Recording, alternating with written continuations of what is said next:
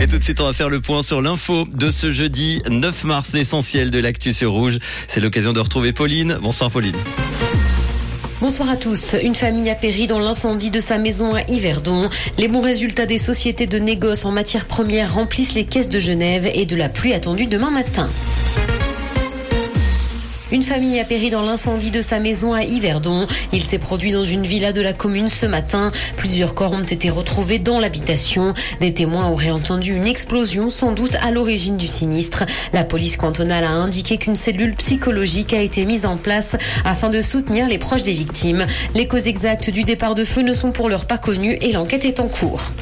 Les bons résultats des sociétés de négoce en matière première remplissent les caisses de Genève. Des centaines de millions de francs pleuvent sur les finances cantonales genevoises. Le canton afficherait un excédent pour 2022 d'un milliard 300 millions de francs grâce à ces sociétés de négoce. Le Conseil d'État va publier ses comptes le 30 mars prochain. La fin de la pandémie et la guerre en Ukraine ont perturbé les marchés, mais profité aux traders genevois. La direction de la Chambre de commerce n'a d'ailleurs pas caché son enthousiasme. Les importateurs de voitures électriques demandent au Conseil fédéral de renoncer à sa taxe. Auto Suisse craint que ce projet ne freine la transition vers la mobilité électrique. Dès 2024, la taxe de 4% à l'importation s'appliquera aussi à celle-ci. À l'heure actuelle, les voitures électriques n'y sont pas soumises, mais les caisses de la Confédération sont en souffrance. Dans l'actualité internationale, guerre en Ukraine, des bombardements russes massifs ont eu lieu dans plusieurs villes et notamment à Kiev. Les autorités régionales ont annoncé que ces frappes ont occasionné des coupures d'électricité elles ont d'ailleurs conduit à une nouvelle déconnexion de la centrale nucléaire de Zaporizhia dans le sud du pays. Le directeur général de l'Agence internationale de l'énergie atomique a une nouvelle fois tiré la sonnette d'alarme.